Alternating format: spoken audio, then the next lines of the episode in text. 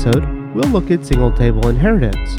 So we have a user model, and I'll just fill this out with some general info. And then when we get to the show page, you'll see that we have emergency contacts and friend contacts. And while the data structure of these two models are exactly the same, we have some differences in how they act. For example, a emergency contact must have a phone number, whereas a friend contact must have a birthday. So this could be one example where we want to use a single table inheritance. And that is basically having one table or schema where the data will be shared between two separate models. And the two models can act differently. So for example, when we go to create an emergency contact, and when we create the emergency, you'll see that the first name, last name, and phone number are required. So I'll fill out this information, and then I can create the emergency. However, when we go to create a friend, if we just create the friend, you'll see that the birthday cannot be blank. So even though this is sharing the same model, you can see how we can have validations depending on what type it is, whether it's an emergency or a friend. So the first thing I'll do is create a contact model. And I can do that with Rails generate model contact, and then I'll create a user ID, and I'll make this an integer, I'll then pass in the type, and this is going to be a string. However, the type is going to be what triggers the single table inheritance within Rails. And then it has some other fields first name, last name, phone number, the address, city, state, zip, and the birth date. And notice when I create the migration, I come into here and I add an index on the contacts and I create it on the type and the user ID. So with this index, I can find all of the types or I can find a type along with the user ID. So then within our contact model, we can create a scope, and the scope would look something like this, where we scope our friends, and then we just find where the type equals friend. So then we could do something like contact.friends, and this would return all the records where the type equals friend. We can also do something similar for the emergencies. So we can scope the emergencies where the type equals emergency. We can then create another model. And this model, I'm just going to call emergency.rb, and it's not going to need any migrations. And then we'll create our class, and notice that we're going to inherit from contact. And the contact is our contact model. So even though our model is inheriting from the application record, and we're calling this contact, we're going to create a subclass of contact called emergency. And then within the emergency, we can put in our own validations that are specific to the emergency. So for example, we can say that the emergency it belongs to a user. Then we can also put in our validations for the first name, last name, and the phone number. We can then create another model and we'll just call this other model friend. And similar to the emergency model, we have our friend inheriting from the contact, and then we also set it to belongs to the user. We set the validations for the first name, last name, and the birthday this time. So then in our user model, we can create a has many emergencies, and then we would pass in the class name emergency. We can then also create a has many friends with the class name of friend.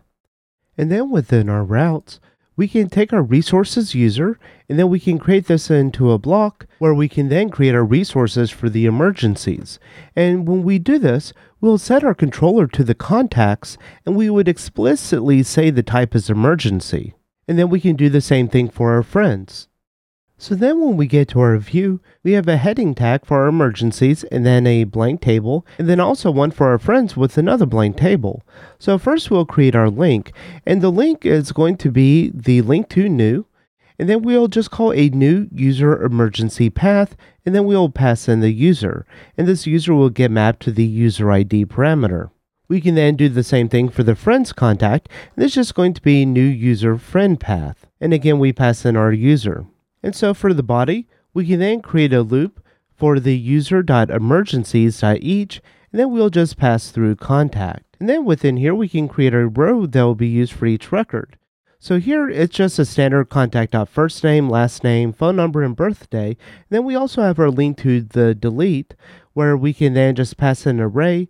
We'll pass in the user and then contact, and then with the method delete. And then we can do something similar for our friends, where it would just be at user.friends.each. And you could extract this out to a partial just to avoid the duplication of the code.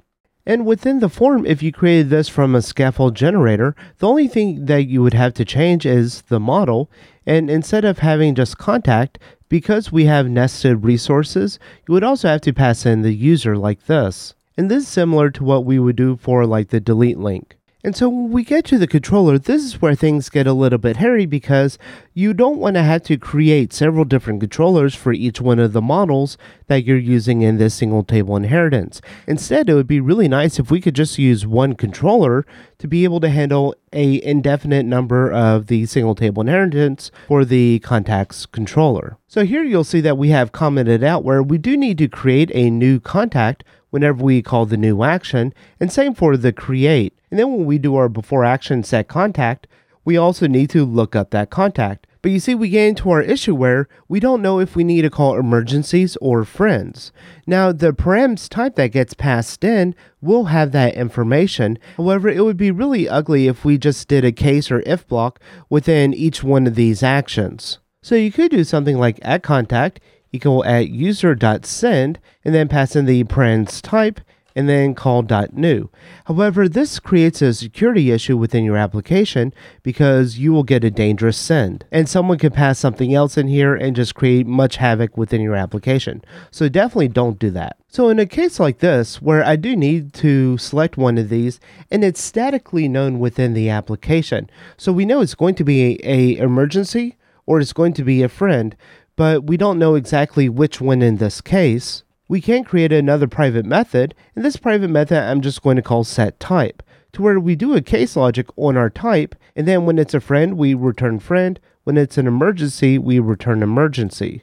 So instead of sending the params type like we were doing here, we can do a send, then the set type, and then we would need to call pluralize on this, because of the associations emergencies and friends. So we can go ahead and put this down here under our create. And then for the other actions, we could do something very similar. In this way, you're not opening up your application to a dangerous send because this set type will only ever return friend or emergency. So then when we get to our create and update actions, we need to be able to send the contact params, and the contact params is just the private method for our strong parameters. So if you had created the controller from the scaffold generator, then it would have created something like this where you have params require contact, and instead of require contact, our attributes are going to be passed in through the friend or emergency. So we can call set type and then just convert that to a symbol, and this would work just the same. So now we can try to create a friend's contact. And if we try to create this without the birthday, you'll see that we get the validation that the birthday cannot be blank. And so it works. So now we have our single table inheritance on the contacts where one could be an emergency or one could be a friend. And then we just have the validations where each one acts differently from one another. Well, that's all for this episode. Thank you for watching.